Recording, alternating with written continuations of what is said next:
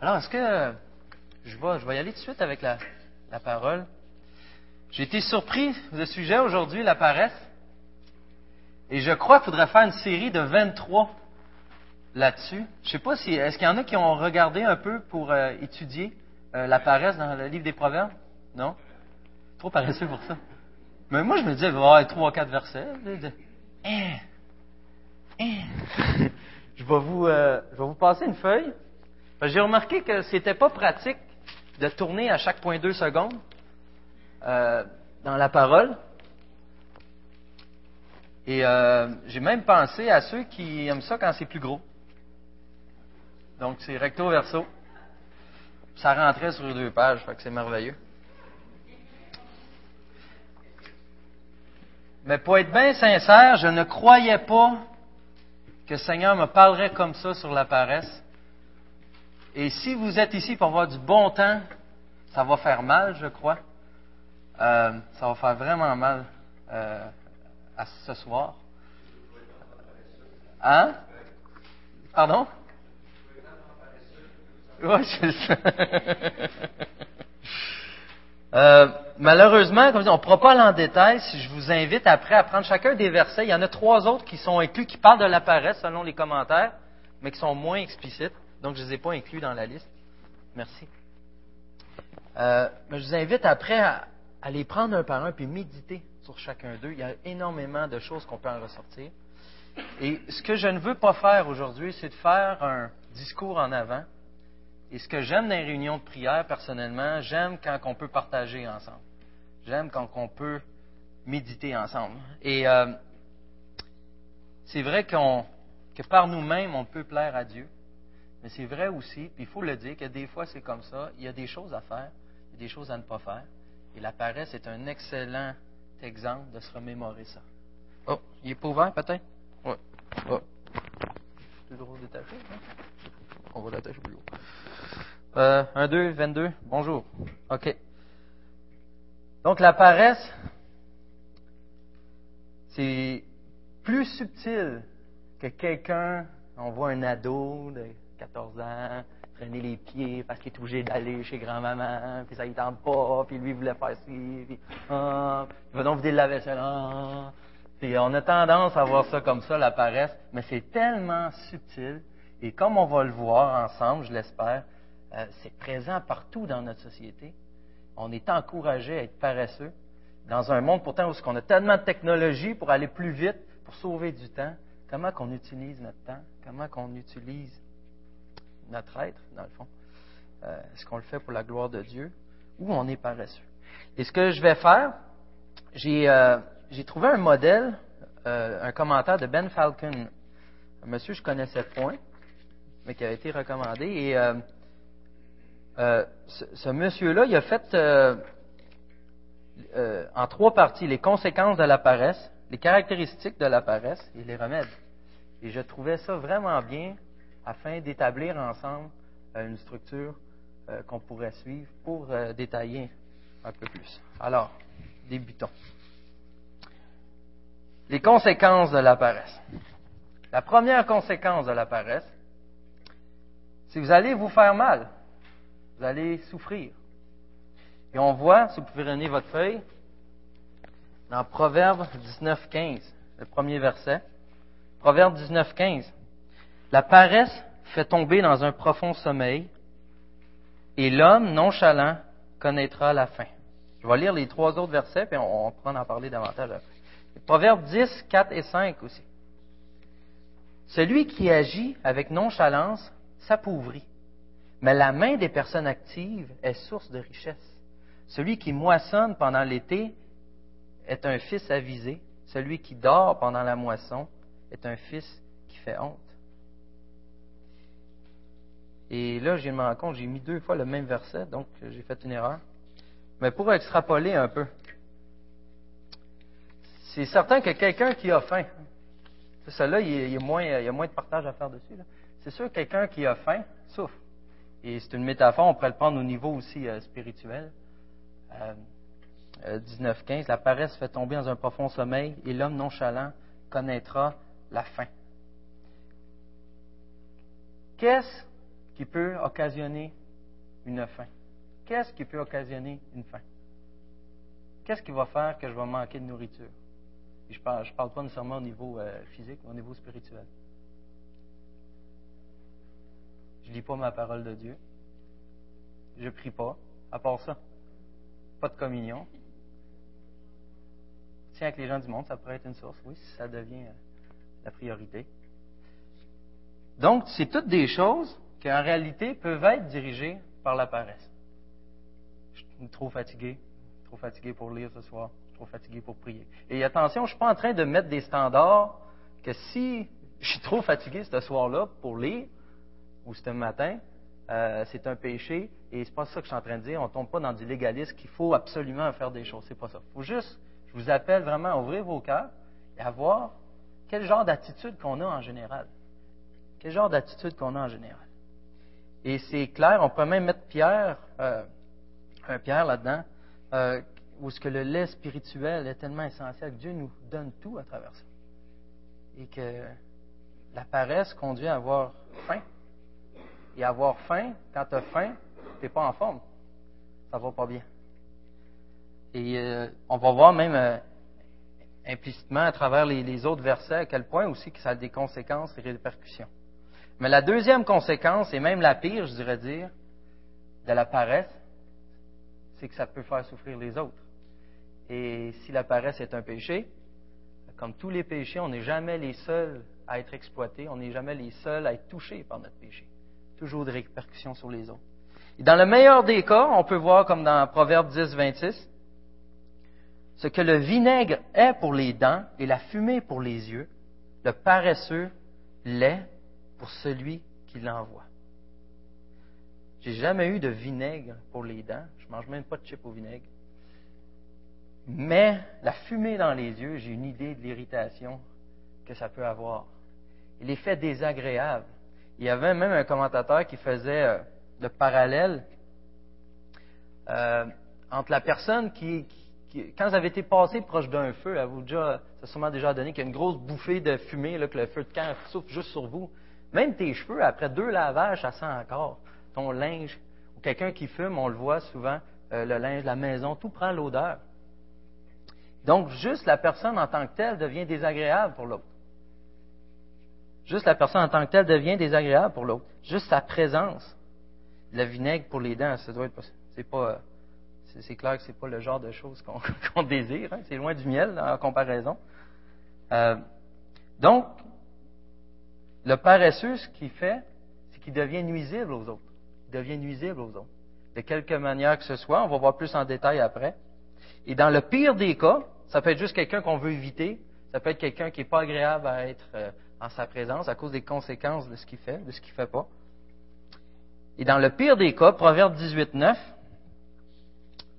nous dit Celui qui se relâche dans son travail est frère de celui qui détruit. Qu'est-ce que ça vous dit, ça? Comment vous interprétez ça, ce verset-là? Si on prend le temps d'y penser. Celui qui se relâche dans son travail est frère de celui qui détruit. Comment vous voyez ça? Oui.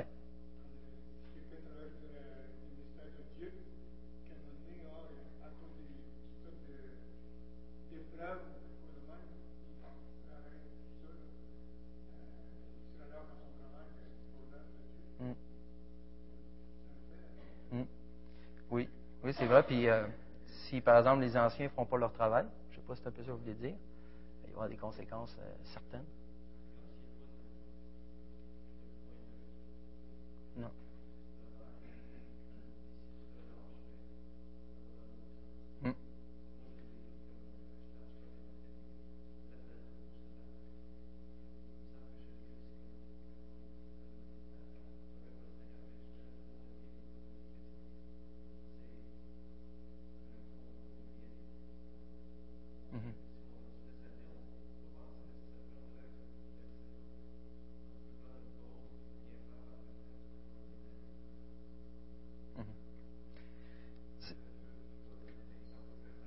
OK, on va le dire après.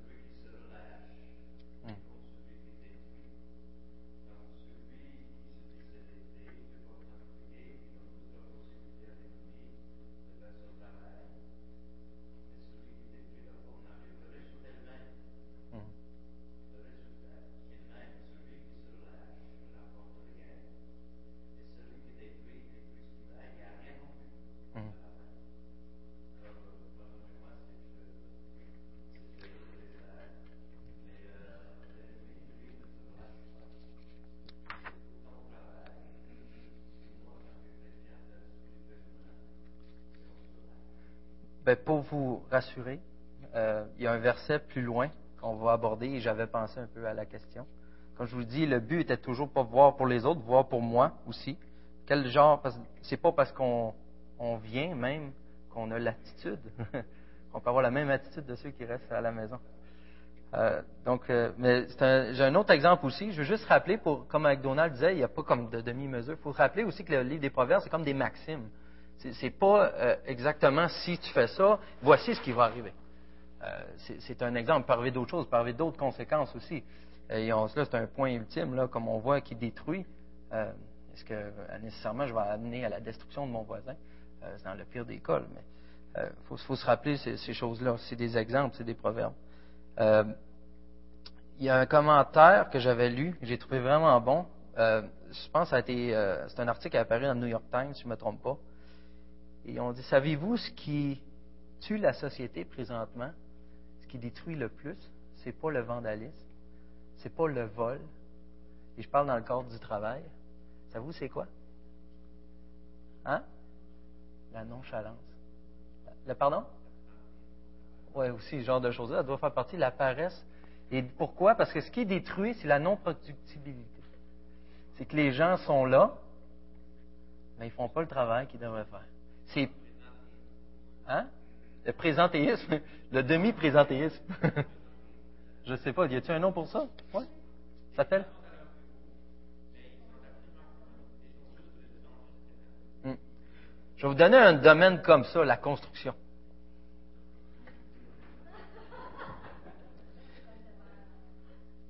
s'il y a des lobbies, littéralement, puis je ne parle pas de grève, je ne parle pas de ces situations-là, mais il y a des lobbies, littéralement, euh, que si on décidé qu'ils ne se levaient pas pour le break, qu'ils prenaient cinq minutes de plus, tu vas avoir des problèmes si tu te lèves. C'est vraiment pas facile. C'est vraiment pas facile. Genre de situation comme ça. Et je veux exclure aussi, je vais en profiter. Euh, euh, on ne veut pas, à un moment donné, quand il y a des. Euh, on appelle ça Des des clichés, comme une trois à côté sur une pelle, des choses comme ça, ben, à un moment donné, ça doit être parce qu'on en a vu plusieurs. Hein? Euh, donc, ça sort pas, ça sort pas, il n'y a pas de fumée sans feu.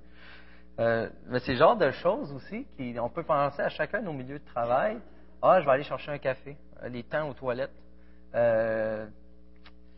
profiter pour discuter dans le corridor où ce que là le boss va passer, on change de sujet parlant du travail, le genre de choses comme ça où ce que les gens sont présents, sont payés pour accomplir un travail, mais s'il y en a quelques-uns dans la société, il n'y a rien là. Quelqu'un qui est vraiment, qui a fait du vandalisme, quelqu'un qui a volé ou quelqu'un qui a eu un accident de travail, qui est à la charge des, autres gens, ça se prend bien quand même dans une société. Mais quand on multiplie par des milliers, voire des millions de personnes qui sont non productifs, ça commence à coûter cher à une société. Quand je vous disais que c'est partout autour de nous, je suis sûr qu'il y a plein d'exemples qui vous viennent en tête, vous pouvez les dire si vous voulez, mais c'est c'est vraiment répandu, c'est vraiment, vraiment répandu. Des systèmes, des lois même qui vont mettre, je pense à des syndicats des fois aussi improductifs, ça n'a aucun bon sens. Et le but, on dirait que c'est ça. On dirait que c'est ça le but. Mais bon, ceci dit. Alors, c'est, on va mener euh, quelqu'un qui fait, qui se relâche dans son travail ou quelqu'un qui ne fait pas son travail aussi, euh, automatiquement sert la cause euh, adverse. donc, il, va, amener à la destruction il ne va pas aider à bâtir, c'est certain. Ensuite, les caractéristiques de la paresse. Il y a sept caractéristiques qui ont été relevées. Et euh, la première, pour savoir à quoi ressemble la paresse, la difficulté à commencer un travail. Je vais prendre encore le domaine de la construction. Je ça donne bien aujourd'hui. Mais après le break, entre autres, là, ça commence, puis l'attitude. Oh, il faut y aller. Moi, j'ai jamais fait ça, là. Mais. mais faire une tâche, accomplir une tâche, mais y aller de reculons. On dit rentrer à reculons, hein. Et comment vous voulez être productif si en partant, on a comme tout lâché avant de commencer? La difficulté de commencer. C'est le fun de faire quelque chose qu'on aime. Des choses qu'on aime faire. Par exemple, dernièrement, une petite passion avec euh, mes garçons, c'est de faire le Rubik's Cube. Vous connaissez? Finalement, c'est moins sorcier que ça n'a de l'air, euh, puis en dedans d'une minute, ça se fait très bien. Euh, même mon gars qui a 7 ans, il fait à peu près ce temps-là. Donc, euh, mais chaque fois que quelqu'un dit voyons, puis au début, il y a un petit regard, puis là, attends, attends, je vais, je vais te le montrer. Puis en 15 minutes, il est capable de le faire, puis après, il a le goût de le refaire plus vite, puis ça me fait plaisir de vous montrer ça. Ça me fait plaisir de partager quand vous lisez de quoi dans votre culte. Hey, y a telle chose qui est arrivée, puis ça fait plaisir d'arriver. Puis ça fait plaisir euh, de, voir les enfants, des, euh, par exemple, leur spectacle à l'école, ces choses-là. Il n'y a pas de problème à travailler pour ça. Mais par exemple, faire gazon ma définition, la pire tâche sur Terre à mes yeux, c'est le gazon. Ça n'a aucun bon sens. Ça n'a aucun bon sens. Moi, je mettrais du gazon synthétique à grandeur si je pouvais. J'aurais les moyens. Pour moi, c'est le genre de choses, hein, je, vais, recharger la batterie du Weed Eater 45 fois avant d'y aller. Je donne un exemple banal comme ça. Mais la difficulté à commencer un travail. Ça à quoi vous avez la difficulté à faire. Prendre du bon temps, par exemple avec les enfants. Je dis, on va essayer de parler des vraies affaires. Pas les plugger devant la TV. Prendre du vrai temps avec eux. Ça, c'est difficile. Ça, c'est difficile. Pas parce que je les aime pas, pas parce que je veux pas passer du temps, mais c'est vraiment demandant. Et on va revenir après les excuses qu'on peut se donner euh, pour se justifier et tout. Et le, on peut voir ça, un verset 24, euh, chapitre 24, verset 30 à 34. Je suis passé près d'un champ d'un paresseux, près de la vigne d'un homme dépourvu de bon sens. Les épines y poussaient partout, les ronces couvraient le sol, et son mur de pierre était écroulé.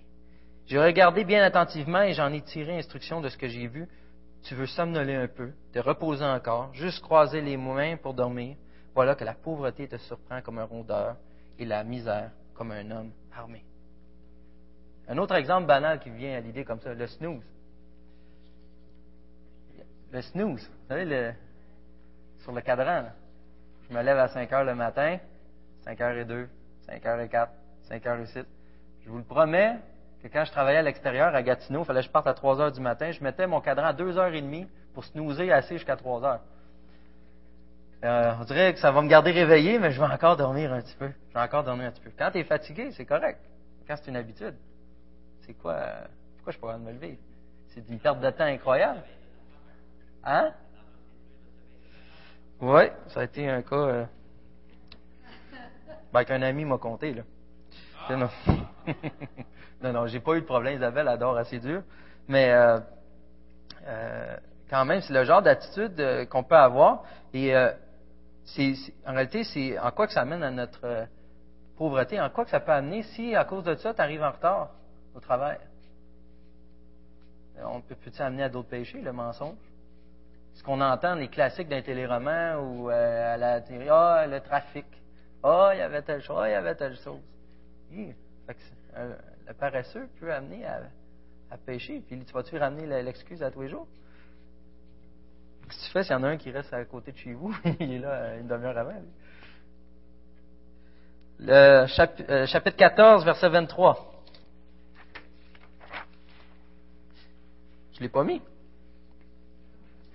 Oh non, on va être obligé de tourner à nos Bibles. Tant mieux, dans le fond. Moi, je me suis trompé encore. Ah, tout travail procure un profit, mais les paroles en l'air ne mènent qu'à la misère. Ça n'était un de ceux que je vous disais qui était moins explicite, puis euh, je, je voyais, je ne l'ai pas mis. Mais souvent, la récompense arrive plus tard. Après un travail, un acharnement, on réalise qu'on était je pourrais dire heureux, je ne dirais pas comblé, mais qu'on était heureux dans le processus du travail. Et qu'une fois que, par exemple, vous avez un projet ou quelque chose, là, c'est ardu, j'ai-tu hâte que ça soit fini, j'ai-tu hâte que ça soit ci, veux ça. Une fois que c'est terminé, tu sais, ah! Mais après, tu es déjà vide. Tu as besoin d'autre chose. Là, tu réalises qu'il y avait, dans le processus du travail, il y avait de quoi de vraiment bénéfique, de vraiment bon, de vraiment bien. Et tu le réalises plus tard, ça. C'est le genre de choses qu'on ne réalise pas sur le moment. Qu'on devrait pourtant retenir, qu'on devrait se rappeler. Ensuite, ça, c'est la première caractéristique. La deuxième caractéristique, sa difficulté à terminer ses phrases. difficulté à terminer notre travail. On a pu avoir difficulté à le commencer, la difficulté aussi à le terminer. Chapitre 12, euh, verset 27. L'homme nonchalant ne rôtit pas son gibier, mais l'activité procure à l'homme des biens précieux. Je vais aller aussi le 20, chapitre, 20 verset 4. À cause du froid, le paresseux ne laboure pas. Au moment de la moisson, il voudrait récolter, mais il n'a rien. C'est quoi qu'on voit en gros à côté de ça? L'exemple de la chasse. Il s'en va à la chasse, pas capable de faire cuire son gibier. Il va mourir de faim. Il accomplit de quoi, mais de quoi d'essentiel? On se rappelle, c'est des maximes. Il n'est pas capable d'en arriver à bout. Il n'est pas capable. je ne suis pas en train de descendre la chasse pour le plaisir ou comment ça. C'est pas ça que je suis en train de dire. On voit l'exemple ici. On voit encore plus clairement dans 19-24. Le paresseux plonge sa main dans le plat. Il ne la ramène même pas à sa bouche. On pourrait le lire d'une manière bête, ou ce que il est même dans le plat. il dit, voyons, ramène-les pas à sa bouche. Ce qu'il faut comprendre, c'est qu'il n'est pas capable de le ramener à sa bouche. Peu importe les raisons. À cause de sa paresse, il n'est pas capable d'arriver même aux choses de base, de fonctionner normalement. À cause de la paresse. 26, 15. Le paresseux plonge sa main dans le pas et trouve pénible de. Ah, c'est normal, je l'ai marqué, il est marqué deux fois. Il revenait, c'était la même chose. La troisième chose, on a fait de nos loisirs un idole. Une caractéristique de la paresse. Ceux de mon âge, un peu, plus saviez que les jeux vidéo, c'est pas à 13 ans, parce que c'est les plus grands vendeurs et les, ceux dans la, euh, je pense, c'est 27 à 42, une affaire de main. C'est là les jeux vidéo où ce que euh, c'est le plus grand commerce, le, plus grand, les plus grandes clientèles, c'est à ce coin-là. Et à quel point? Lundi matin à 5 heures, à 6 heures, ok. Mais c'est vrai que combien d'histoires qu'on a entendues que ça a amené à des divorces, ça a amené à, à cause de ça devient une idole, mais ça devient, ils deviennent littéralement esclaves de ce genre d'activité-là. Est-ce que c'est mauvais de jouer à des jeux vidéo? Ben on joue aux cartes, ça pourrait être n'importe quoi. On prend des jeux vidéo parce que c'est assez récent. Ou le textage. Il y en a que ça finit plus. Là. Je ne mentionnerai pas. Il y a quelqu'un qu'on était avec, elle vient spécialement pour nous voir, a passé la journée sur le divan à texter. Je dis, reste chez vous. on fait plaisir de te venir, t'as qu'à va faire de quoi? Mais c'est pour texter. C'est le genre d'attitude qui, c'est quoi la perte de temps qu'on a dans ce genre d'habitude, dans les loisirs? Puis c'est pas juste à faire le loisir. Combien de temps qu'on prépare dans nos têtes à penser à ça, à faire ça? Puis je parle pas, on prépare un voyage, puis hey, faut j'ai hâte à moi. C'est normal, c'est le genre de choses normales. Mais ça fait, je, suis tout le temps, tout le temps, tout le temps en train d'y penser, tout le temps en train d'en parler. Quelle place ça a pris dans mon cœur? 21, 17. Ah, je ne l'ai pas mis encore. 21, 17.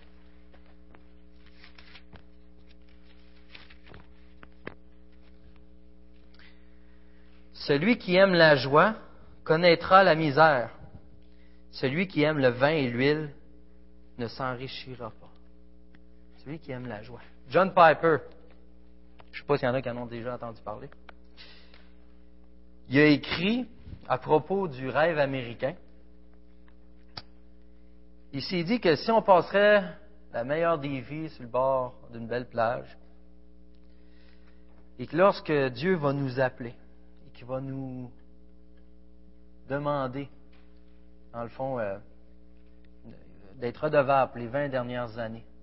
Il dit ça un peu euh, en riant, mais il dit qu'est-ce que Dieu va avoir à faire quand il monte toute notre collection de coquillages qu'on a ramassés? Est-ce qu'on est en train de dire que prendre des vacances, c'est pas bien? De penser à ces jours pour avoir une meilleure fin de vie? C'est pas ça l'idée ici. 20 ans de vacances, non, hein? Ça, c'est, euh, c'est de la paresse. C'est de la paresse. C'est quoi qu'on recherche? Le rêve américain, en réalité. Le but, c'est d'avoir tout sans rien faire. D'avoir tout sans rien faire. Le, projet de, loterie, ces choses-là, c'est tout.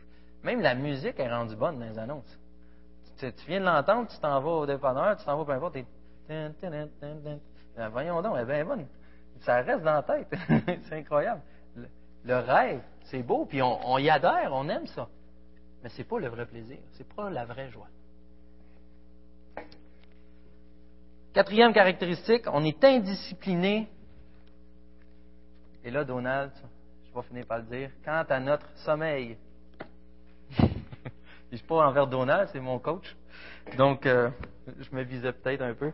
On est indiscipliné quant à notre sommeil. Euh, chapitre 6, 9 à 11. Paresseux, jusqu'à quand resteras-tu couché? Quand te lèveras-tu de ton sommeil? Tu veux somnoler un peu, te reposer encore, juste croiser les mains pour dormir? Voilà que la pauvreté te surprend comme un rôdeur et la misère comme un homme armé. 19-15, on l'a déjà lu tantôt. 20, on va lire en même temps 20, 13. Voyons donc. 20, 13. On a le troisième. N'aime pas le sommeil. Tu risqueras de t'appauvrir. Garde les yeux ouverts et tu seras rassasié de pain. Et 26, 14. La porte tourne sur ses gonds et le paresseux sur son lit. C'est quoi une porte qui tourne sur ses gonds? Elle fait rien. Elle s'est agitée, mon ami. Ça fait plein d'affaires, mais ça avance pas. Ça fait plein d'affaires, mais ça avance pas. En lisant ces versets-là, on peut avoir l'air, OK, donc la personne qui dort jamais, elle, elle obéit. Elle en en donne. En réalité, la personne qui n'est pas paresseuse est vraiment fatiguée quand elle arrive le soir.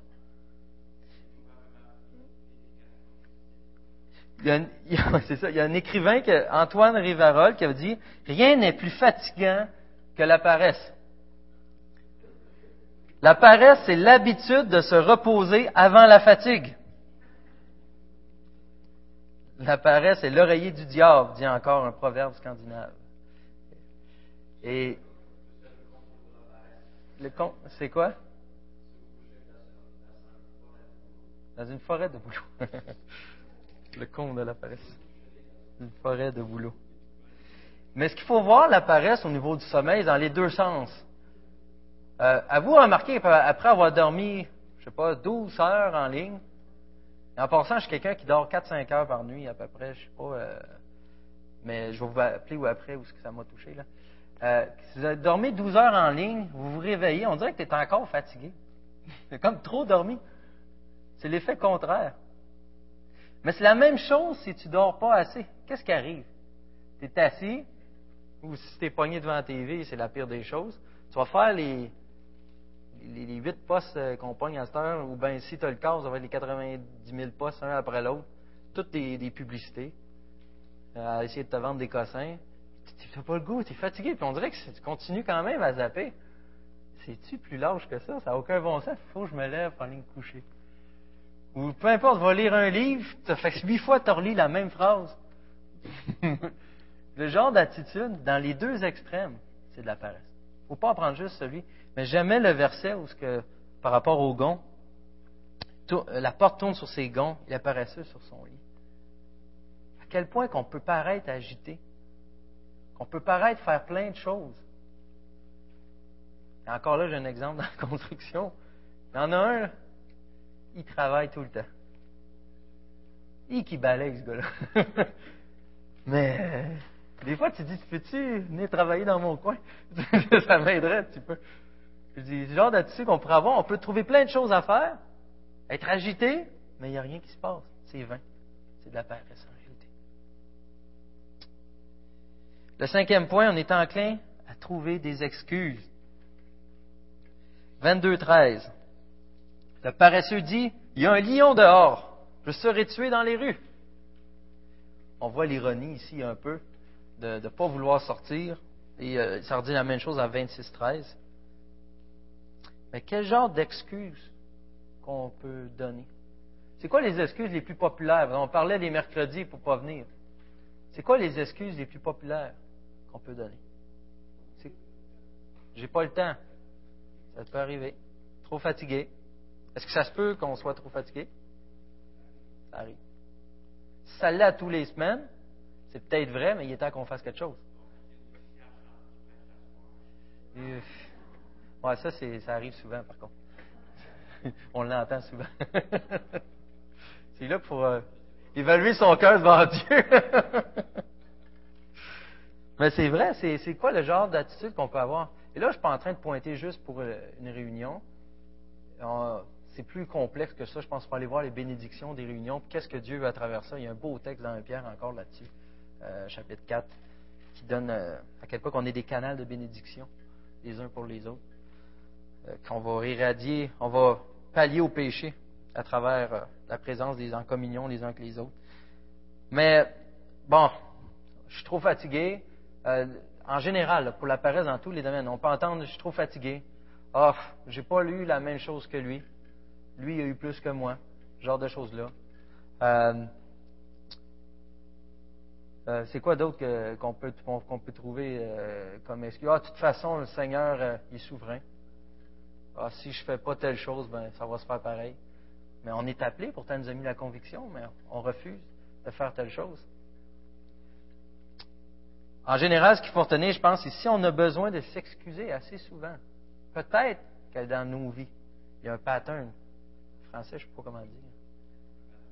Un patron, un modèle, ou, en tout cas un indice qu'il y a peut-être une forme de, euh, de paresse. Un cycle. Oui, un cycle. Le sixième, et qui est quand même assez grave, vous êtes troublés par vos désirs insatisfaits. Chapitre 13, 14 le paresseux a des désirs qu'il ne peut satisfaire, tandis que les personnes actives sont comblées. Qu'est-ce qui arrive quand tu es paresseux? Tu commences un travail, on l'a vu, tu as de la misère à le commencer, tu as de la misère à le terminer. Ça peut être les deux. Tu n'es pas pleinement satisfait du résultat. Et en plus, je pense, la plus grande punition que le Seigneur nous donne, c'est lorsque l'autre qui avait à faire la même chose, lui, il arrive avec un meilleur résultat, puis on l'a dans notre face. Et ça, pour un paresseux, il n'est jamais, jamais satisfait de ce qu'il a. C'est ça que je veux, mais je ne veux pas faire les efforts. Je suis quelqu'un, il y a de l'orgueil incroyable dans la paresse. Moi, je mérite ça, mais en faisant moins d'efforts. C'est en réalité, c'est ça le mensonge qu'on convoite en arrière. Je mérite ça, moi. Moi, je le mérite, on me le doit. À la limite, on pourrait même dire Dieu m'aime tellement, ou je suis tellement gracié que je n'ai pas le choix d'avoir ça. On prend pour acquis la grâce de Dieu. On va se servir de Dieu pour arriver à nos fins. On est insatisfait par nos désirs. On va tout le temps vouloir plus sans jamais y arriver. On n'est pas capable de mettre les mains à la pâte. Et ce qui est surprenant, on a l'impression pourtant que l'orgueil va être associé à l'accomplissement. Que quelqu'un qui a fait beaucoup de choses, va développer un orgueil, une fierté de ce qu'il a fait, puis dit ça, ça me revient, ça me revient, regardez ça. Et là, on va dire, ah, ça, c'est de l'orgueil. Euh, mais pourtant, je crois que c'est ce qui arrive avec la paresse. Il y a de l'orgueil incroyable en arrière de ça. Il y a de l'orgueil incroyable. Tout me revient. Oui, oui, c'est vrai. Dans le fond, une analyse plus profonde. Et euh, la septième, la septième caractéristique, est connue, je crois, dans les Proverbes, 26-16. Le paresseux se croit plus sage que sept hommes qui répondent avec discernement. Donc, la septième caractéristique, c'est à vos yeux, vous êtes vraiment intelligent. le compte de l'orgueil. Quand on se rappelle toutes les caractéristiques de la paresse, et lire ce verset-là, on se dit, la personne est vraiment aveugle. Comment qu'on peut en arriver à penser ça? Qu'on peut, on peut en arriver à penser ça? C'est un peu la même idée. Oh, moi, j'ai pas besoin de faire ça. Ou quand on est confronté à vouloir, encore dans le domaine de la construction, c'est fréquent, il y a un travail à exécuter, puis il y a quelqu'un qui veut le faire d'une manière, il y a beau en avoir quatre qui vont arriver, non, non, on va le faire de cette manière-là. Hey, si tu veux le faire à ma place, vas-y. Mais moi, là, c'est de que je le fais. S'il y en a quatre qui sont plus sages dans ce contexte-ci, et c'est l'orgueil qui domine en arrière de ça encore. Mais moi, je l'ai l'affaire. Moi, je vais leur montrer. Pas apte à écouter, pas apte à être enseignable dans ces cas-là. Ça ne veut pas dire qu'on est tout le temps comme ça. Dans ces cas-là. Et ça demande un travail supplémentaire Il dit là, là, c'est là qu'on peut tomber dans le piège plus facilement. Il y a un professeur qui disait, dans les classes d'ingénierie, les étudiants veulent avoir un A pour respirer et expirer. Ils disent comme si, c'est comme si juste le fait de venir en classe leur donnait la meilleure des notes. Et il dit ironiquement, ils vont fournir moins de travail pour atteindre ces notes-là. Et en plus, ils arrivent dans un état, où vous appuyez ça comment tantôt? Où ce que tu es là? Le présentéiste. Ils sont là, mais ne sont pas là. Mais ils s'attendent quand même à avoir la meilleure des notes. Et certains de nous, on l'a goûté un peu à l'avant-goût de ça, à travers les travaux Sembeck, je pense. Et lorsque c'est Daniel Mattioli qui corrige, il met 20% de moins que les autres. Hein? Parce qu'on est, ben non, c'est pas nécessairement parce qu'on n'était pas présent, mais c'est pour expliquer un peu le sentiment. Et là, on veut revendiquer une meilleure note. Il dit, ben non, c'est comme ça. Oh ouais, mais on n'est pas prêt à accepter du tout euh, ce qui s'en vient devant nous. Finalement, le remède de la paresse. Oui.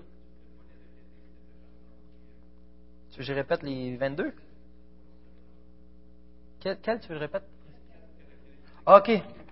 Tu m'as fait peur. Je pensais que tu voulais que je répète chaque verset.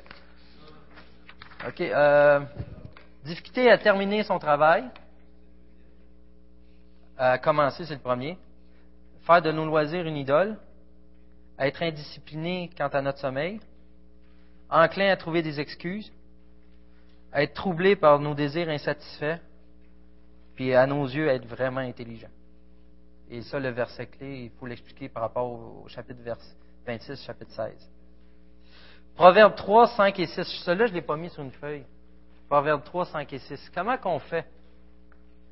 Comment qu'on fait pour remédier? Je vais terminer avec ça.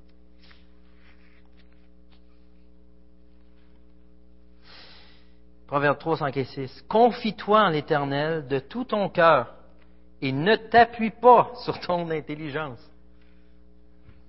Reconnais-le dans toutes tes voies, il rendra tes sentiers droits. Il rendra tes sentiers droits.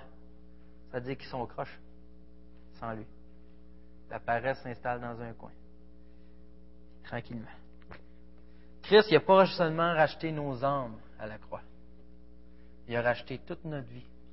Il a racheté tous les aspects de notre vie. Notre temps, nos attitudes, notre travail, nos pensées, nos actions. Et Dieu nous fait grâce cause de Christ quand on est paresseux. Quand on est paresseux dans notre emploi du temps, quand on est paresseux même dans nos pensées. Il a donné des règles avec un standard assez élevé. Quand on lit ça, on voit des maximes. On peut lire plein d'autres exemples dans la parole aussi. Des choses, la loi est sévère et élevée. Mais il a aussi prévu, puis je sais que vous le savez, le parfait accomplissement de ces standards à travers Christ.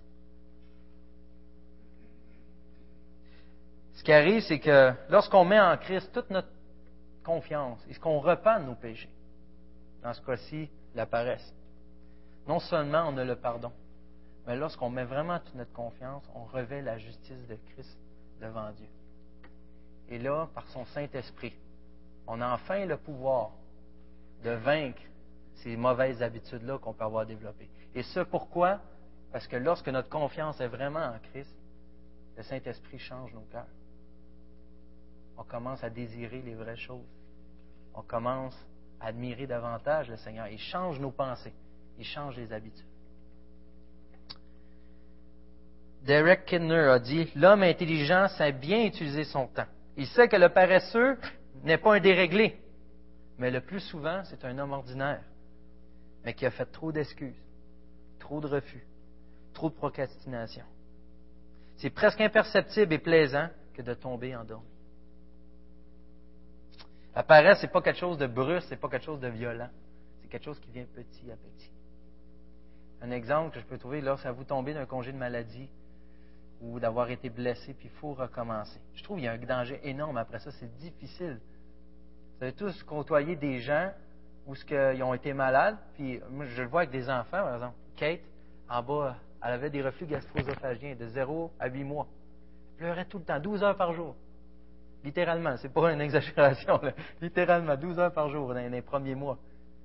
Et après, elle, veut pas, elle souffre quand tu le sais, parce que ça a pris 4 mois avant de le savoir. Mais quand tu sais que c'est quoi, euh, tu la prends, tu la gantes un peu, c'est normal, elle souffre, tu es avec elle. Mais à 8 mois, quand le problème s'est réglé, elle est habituée d'être pris. Elle est habituée à plein de choses, et c'est plus nécessaire. C'est plus nécessaire. Et là, c'est difficile, mais extrapoler ça à vos vies, à vous. Des fois, il y a des choses où on peut souffrir vraiment. Et c'est normal d'avoir besoin. C'est normal d'être traité aux oignons dans ces, temps-là. Les frères et sœurs sont là pour ça. Mais après, les autres ne peuvent plus faire la différence quand c'est fini ou ça ne l'est pas. Et si on est sincère, des fois, on peut avoir tendance à être paresseux puis profiter de ça plus longtemps, d'être improductif. C'est petit à petit que ça arrive. Et on ne le remarque pas en général autour de nous, mais c'est présent si on se met à méditer partout dans la société. Partout dans la société. on est tellement privilégié qu'on peut tomber progressivement dans le piège. Et vous vous rappelez au jardin de Gethsemane ce qu'a dit Jésus aux disciples? Priez et veillez. Veillez priez afin de ne pas succomber à la tentation. Alors, si je ne peux pas moi-même être un bon juge des fois de ce que je fais, mais reste toujours à veiller et prier afin de ne pas succomber à la tentation. Ça marche, c'est magique, ça. C'est magique. Prions.